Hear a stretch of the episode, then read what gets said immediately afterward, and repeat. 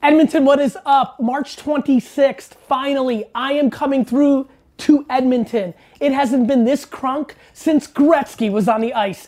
Edmonton, Canada, March 26th. Me giving the keynote, Q&A with you, the State of the Union of Entrepreneurship, Marketing, and Business. Information below. I hope to see you there.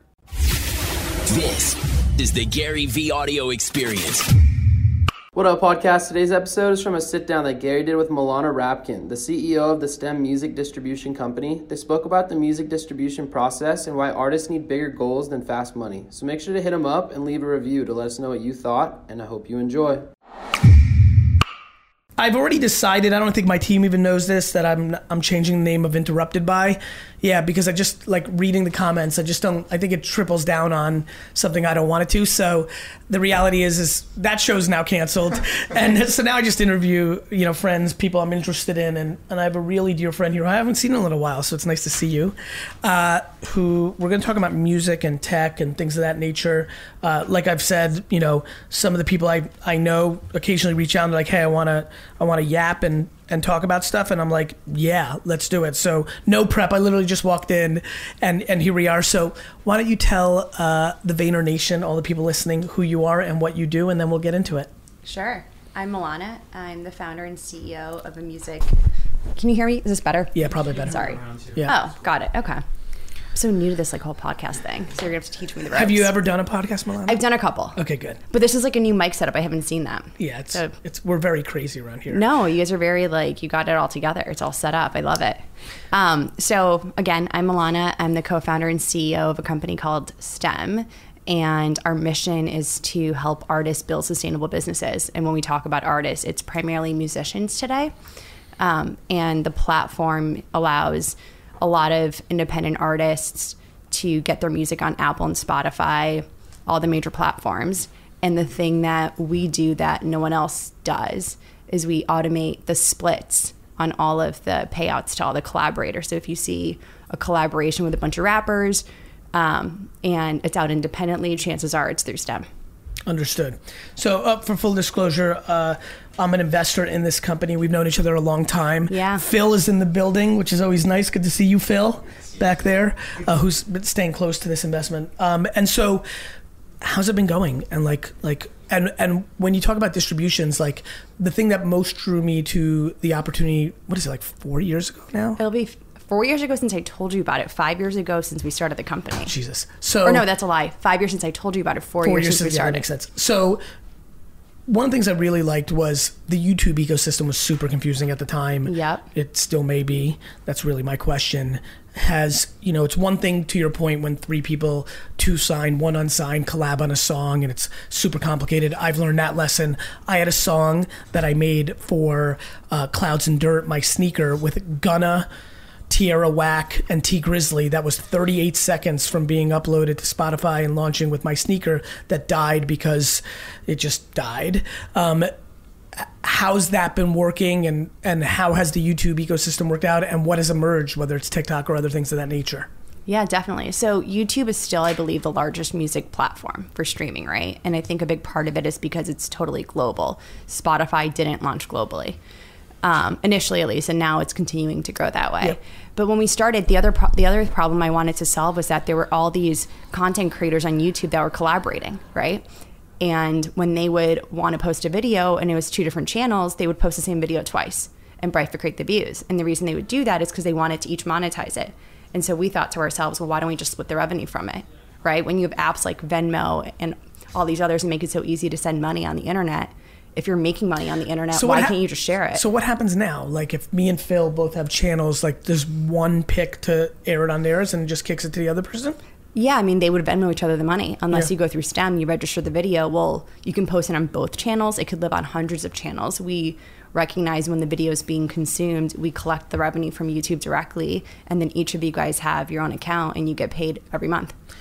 So what's the uh, what's the biggest learning you've had in the last four years of going from being an executive in companies and actually give a little context? What was your career prior to Yeah. co-founding STEM? So I was uh, one of the first digital media talent agents in Hollywood. I was brought on as an agent at the age of 21, which was ridiculous that they would even hire me that young. Um, but my job was discovering talent on the internet, and helping them break their concepts into traditional media. So Issa Rae, I signed when she had Awkward Black Girl, the channel on YouTube, got her book deal, and then we packaged a TV show and sold it to HBO, which is now called Insecure. So as being a part of a lot of the talent that was coming up the internet. Who was the first person you signed? Do you remember? Um, that's a great question.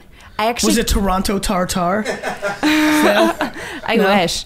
Um, I don't know, but I've had really fun clients. People like Josh Ostrovsky, who you guys know as the Fat Jew. Um, I actually think one of the first things I signed Did, was he, did you sign him first, or was he already signed and then you kind of got him? we signed him um, because we signed a Twitter feed called uh, White Girl Problems. Oh, I remember. That was like one of the early clients, I think. Um, And he was behind that. and he was close with the writers of that, yeah. Got it. And so we got connected to him all through Through that, that kind crew. of stuff. Yep. That was their crew. It was fun. But that's the thing is I noticed is that more and more independent creators were making real money online and real building real businesses. And to me, um, it started to really dispel this notion of a starving artist, right? Like you and I have similar roots. We're both from Babruisk area in our families, Russian immigrants to the States. And when I told my parents in high school that I wanted to go to film school and be a producer, they're like, that's a great hobby, but not a career Right. and that crushed me. And so what I wanted to do was to help artists be able to not only build careers but businesses off of doing what they're great at. And I felt like the thing that was really preventing them was just tools and more importantly visibility into their finances. So the thing that I've learned is that it's amazing how uh, how easy it is for a person to understand their business when they see their numbers and numbers with a dollar sign in front of them. Yep. And like artists have always been told, "Hey, I got me, this covered. I got this covered. Like, let someone else You worry focus on the about being business." creative and enjoy. Totally, and I think that's bullshit. Yep. What was the biggest surprise to you versus the ideology of what you thought entrepreneurship was four years ago Yeah. to now its true realities now that you live in it?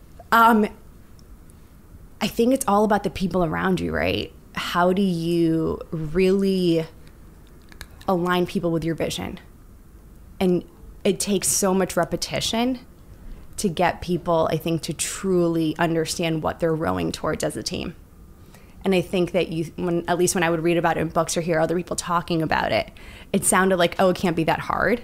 But it's actually, I think, the fundamental thing that you have to get right. Yeah, I understand. I mean, it's really funny.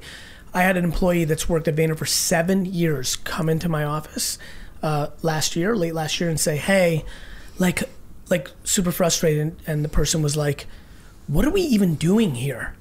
And I started laughing because we had a great warm relationship, and I didn't feel like it was disrespectful. I'm like, I have only repeated 700,000 times to your face that we're building a platform to buy brands when the economy collapses. Like it was like uh, it was like super laughable, but I think it's a really good demonstration of what you're talking about because people when they are employees and you've been one so you know this inherently subconsciously have to have some level of fear base in them mm-hmm. that the company may be not telling you the truth it's just the inherent human nature of the employer employee relationship and so the re- reaffirming the mission or what you're trying to accomplish even if it's super simplistic Oh, yeah. Is oftentimes not uh, not consumed because one has to worry about themselves as an employee and is always worried that the other shoe might drop. I mean, it's crazy even when you're trying to be as clear as possible, right? Um, clarity is one of our values because we're dealing in a business that's considered really intentionally opaque and we're trying to change all that. But like we at every all hands show the whole business, the company. How many employees are there now? We're about 35. It's awesome. It's really, it's a fun time. What about firing somebody? That's fucking hard. Yeah. Was that hard for you? It was initially because I didn't know how to do it well. Right. But I feel like if you're good at managing expectations and setting really clear goals, then by the time you have to have that conversation with someone that are that's about them parting ways with you, like they should already know it shouldn't be a surprise and it shouldn't be a hard conversation. Yeah, I, I would argue that I'm still not great at it, and I was borderline atrocious at it the first 15 to 16 years of my career. I just hated it. How'd you get better? AJ helped when AJ came to Vayner. When I started with AJ, he was much better at it than me with candor, which I think is the main part to what you're talking about. Uh, just just wanting to be better. Yeah. You know, just realizing like this was one of the flaws in my system that I would shock people. Like it's nice to make it lovely and bubbly and awesome 24/7 365, but if the with if the movie ends with you firing them and they're flabbergasted because you've given them no negative feedback, uh that's not good. And I just had to get to that place where I was like just had to get to that place where I realized it was one of my weaknesses. Have you ever tried to get someone back that you fired? No. No. Because I desperately don't want to fire. Like, I really, like, it's awfully hard to get fired in Gary land. Like, you really are in DNF land around either your skill set or your personality and how you affect everybody else. So, no, I've never tried to get anybody who I, in the history of my life, I've never tried to refire, rehire somebody I fired. I've tried to get people back that have left. Right. Um, but even that's been remarkably rare. Um, but yeah, that was a real struggle for me. What about um, what about uh, somebody who's great at their job but is not nice to the other boys and girls? How much of a challenge has that been with making a decision based on culture versus output of skill? Yeah. And where do you sit on that currently? I have no tolerance for that. Okay. So we had someone who was an incredibly talented person in their job, but was emotionally abusive Yep. and like had to part ways with them because How long did you sit on it? And how long did you work on it? so that's a great question. The person was with the company for just about a year. And When did you become aware of like, uh oh, well, when they started reporting to me. interesting? because when they because they had previous bosses they were two layers below and those people sheltered that Mm-hmm. And i had heard inklings Yep, but i hadn't experienced it firsthand yep. and when i did i was like i have no tolerance for this And so, did you try to reform, or was it because you had inklings, you kind of knew it was in the air, and you were like, "Fuck it, I this is the affirmation I this needed." was the affirmation Yeah. i didn't really need to sit on it i think i moved within 72 hours What about the industry itself? Like, how's the competitive landscape? How is that helping artists? Yeah. you know, I think it's really exciting time. There's so many different partners for artists to get their music out there, right? We know about the major labels, but there's all these self-serve platforms, companies like DistroKid and TuneCore. I love Pud. I love Pud's him. awesome. He's the best. I think he's a great human. He's someone who I talk to. Do you to. guys cross over a lot? Are you We do. You know what? It's funny. There's the people I always who wondered that. people who assume people assume that we're really competitive with each other. Um, and I don't Because know. the products are competitive. not really like they do. They If- do if, want you know the, similar. the, the cliche like overlap. Totally. What do you think? You will overlap on fifty percent of the things, thirty percent, I think eighty. less and less so. We are not like his user base is a lot of both hobbyists and artists Yep. who are up and coming. Yep. Ours are our focus is really on artists who either have established management teams around them or are further in their career cycles. I see. So there might be a little bit of overlap in the early Sure. days. Like I and then there's preferences, right? Some people just like one app over exactly. the other. If you want to pay a flat fee or subscription and you don't really need much support with an account manager, he's an amazing service. Yep. If you want a bit more hands-on strategy support and you want to have an ecosystem around you and you're Yep. collaborating with established songwriters and producers who need to get paid and you need help navigating publishers, like we do that. Are you being used by managers and other? Like, are you a B two B function to a lot We're of the? mostly B2B function. Makes sense. Yep. So we are uh, embedded within a lot of the big management companies like Red Light, Maverick, Roc Nation, Full Stop, etc. And I think that's where we came into the market was when I realized there was an open spot. There were all these services that were serving the long tail or DIY, or the major labels had their offerings for clients who wanted a major label. But if you were an up and coming artist that had a manager that represented the Migos or Future, someone like that, and you were up and coming and you weren't ready for a major label, what was the best service for them to use because they needed to get someone on the phone. Yep. They wanted to have a partner they can collaborate with, but they didn't want to give up 30%. And so we came up with an offering that we thought was really hitting a sweet spot that was open in the market. Interesting. What is what's let's take it up even a higher level. Yeah. What do you think is interesting about music and, and creators right now in general? State of the union to bring the most Yeah. value to everybody listening. I think that the form of music and the purpose of music has so much more than it ever has, right? Let's talk about TikTok for a second. Okay. So the purpose of music back in the day was about education, storytelling, saying something and expressing yourself that other people can't put into words, which is why you listen to songs. You have that emotional attachment because someone's saying something that you can't feel Yep. or you can't express. I mean, you feel Yep. it, but you can't express it. With things like TikTok and YouTube, right? Music has taken a shape in which people can make it their own and make it the soundtrack of their lives.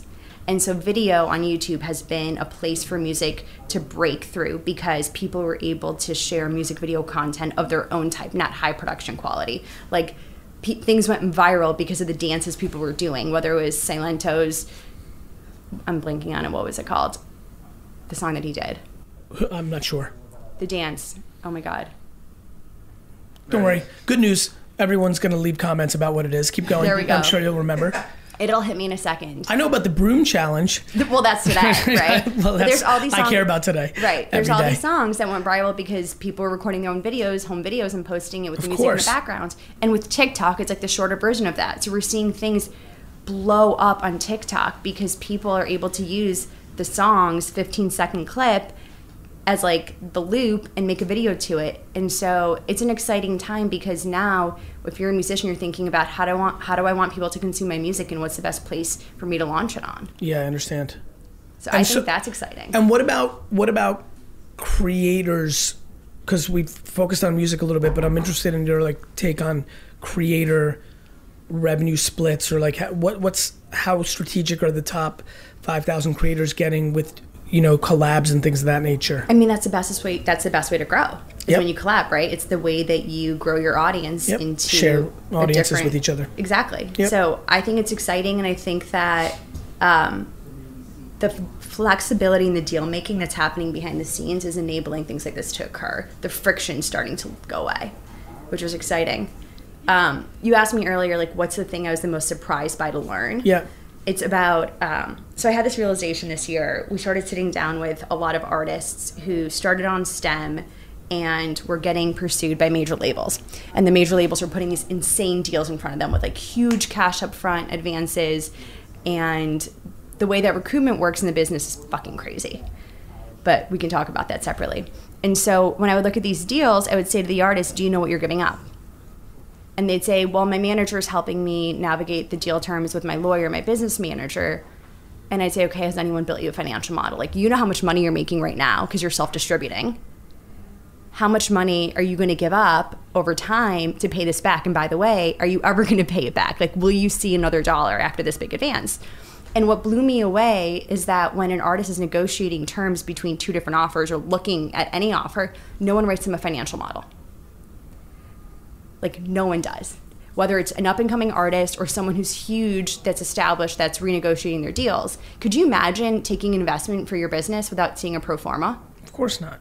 like how do you know what you're going to do without knowing how much you're giving up So when you're showing them that, like, cool, you're getting this check, but FYI, do you realize that you would have actually made this money in 27 months and then own your own shit and keep making money versus never again? It becomes a very different conversation. yeah it completely does and i think people don't understand what a what these deal terms mean right like the most artist friendly deal is considered a 50-50 net profit it's it's like a jv right like i'm putting up the money you and i are going to be partners we're going to share the profits right sounds amazing Yeah, except back in the day, there was actually risk for these labels because you really didn't know.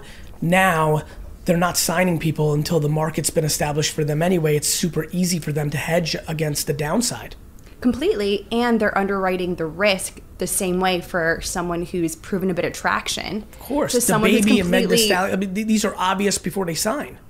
right and they have historical revenue that you can look at to underwrite and they just don't it's a bidding war Yep. and so you know we announced earlier this year a program called the stem check just because i was so frustrated that i saw people taking deals that they didn't understand and the purpose of the STEM track is it's open office hours. Come sit with my finance team. I hired amazing people from companies like SpaceX and uh, Yahoo Finance and other firms that are really well established with strong teams.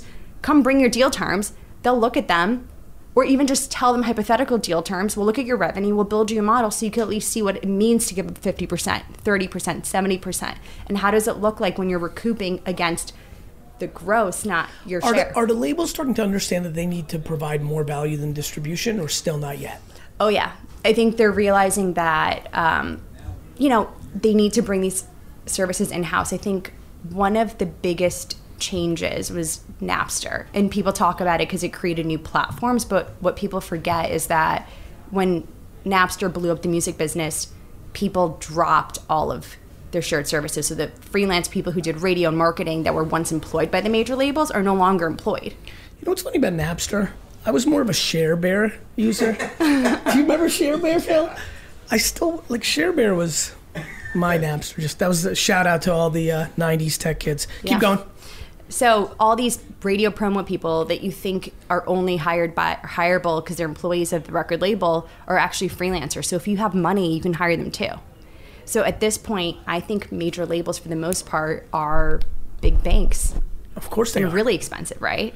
Of course they, they do distribution, but you don't need a label for distribution anymore. no, there's something called the internet. Yeah, but what you do still need, and I think this is really rare, is an A and R, like that person who has a vision for you, right? Like bringing it back to the Jimmy Iovine days.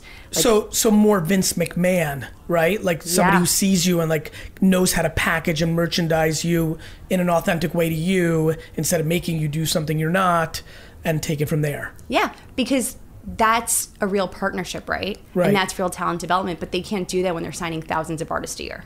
Mm-hmm. Um, so, you know, knowing that when we look at our business, So if you're if you're talking to your hypothetical sister who happens to be the next next Billie Eilish, like, Sure. and she's coming up, what do you say to her? How do you see it? Like, what if she's like, "Hey, Melanie, what should I do?" Like, like, give me the blueprint. What is your personal opinion? Yeah. Obviously, you've built a company around parts of it, but there's a little bit more to that, which is why I'm asking. What do you tell her? depends on what you think you're capable of and what you need, right? What are the jobs that you need Well, done? you know what you know. Well, fair enough. But I think what's most interesting is that everybody at that stage reverse engineers from "I want to be the biggest star in the world."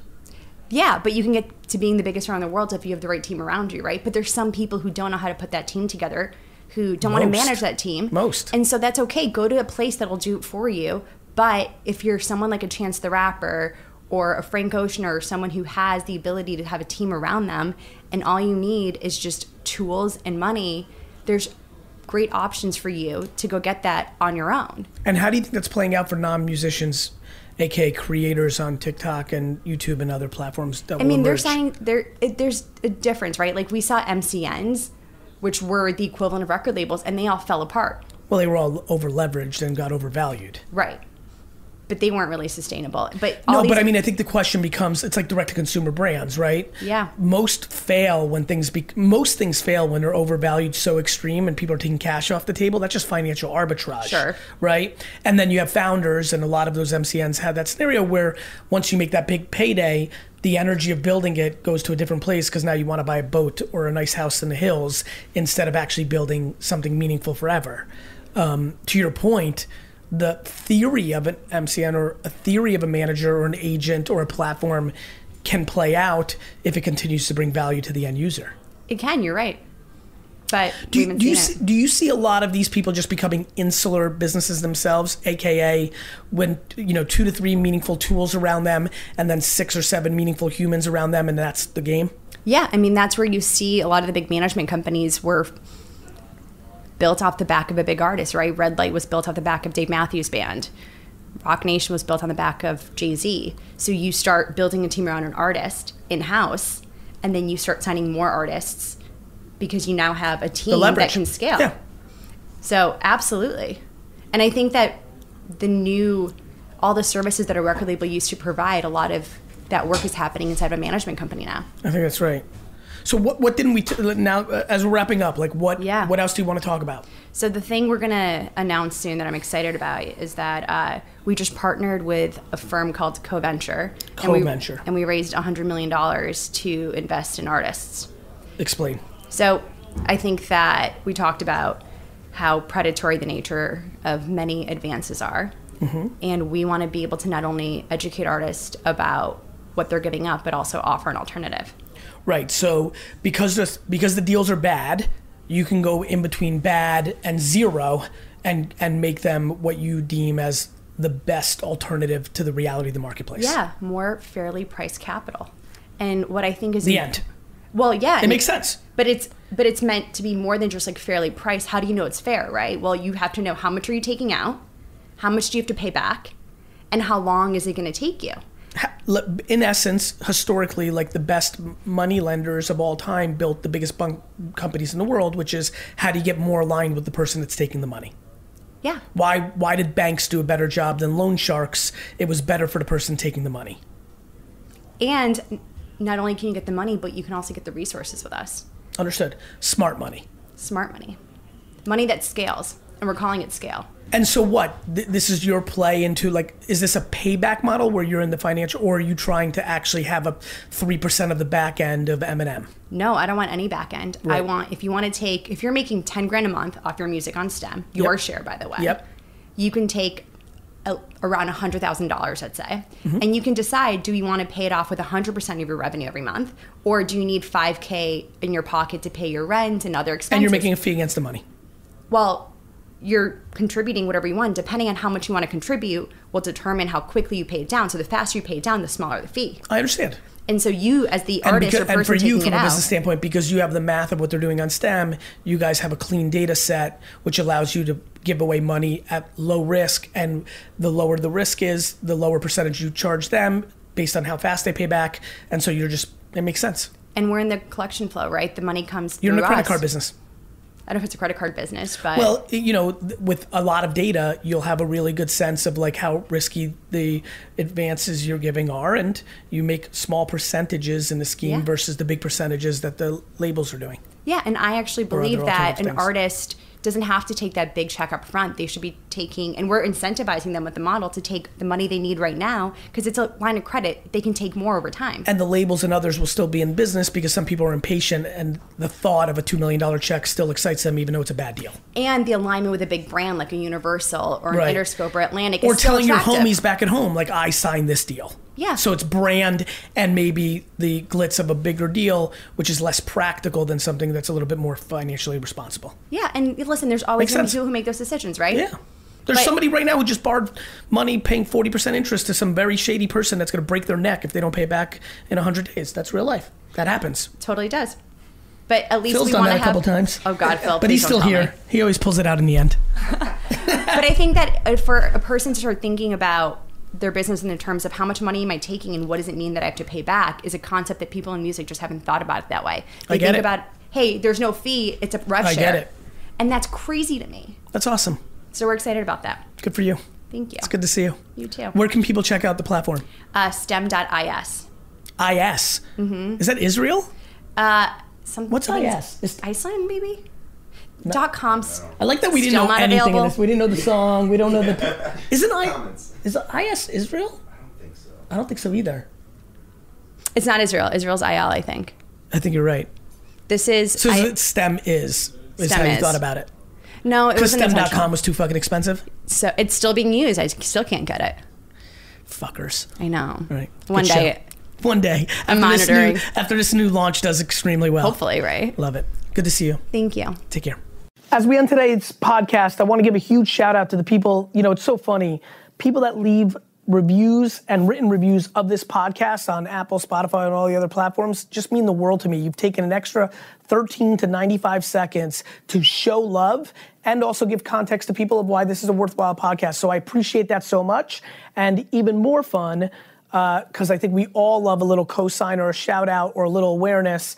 Uh, I'm gonna have the team give a couple of shout outs uh, daily on uh, our favorite reviews. So, Dean, take it away. Which were our favorites this week? Thanks, Gary. Today's reviews wow, don't overjudge yourself, and rise and grind say. Arguably the most impactful 17 minutes ever recorded. Thank you for your consistency, Gary, in providing free golden nuggets that have the ability to change lives. We'll re listen to this episode weekly to keep myself balanced. You are appreciated. And secondly, Gary, love the energy. The content hits home daily. I too find myself stuck at times, and just when I feel sorry for myself, you deliver a swift kick. Your energy cannot be duplicated. Keep up the hustle. Thank you both so much for writing in, and remember, keep leaving reviews because yours could be next.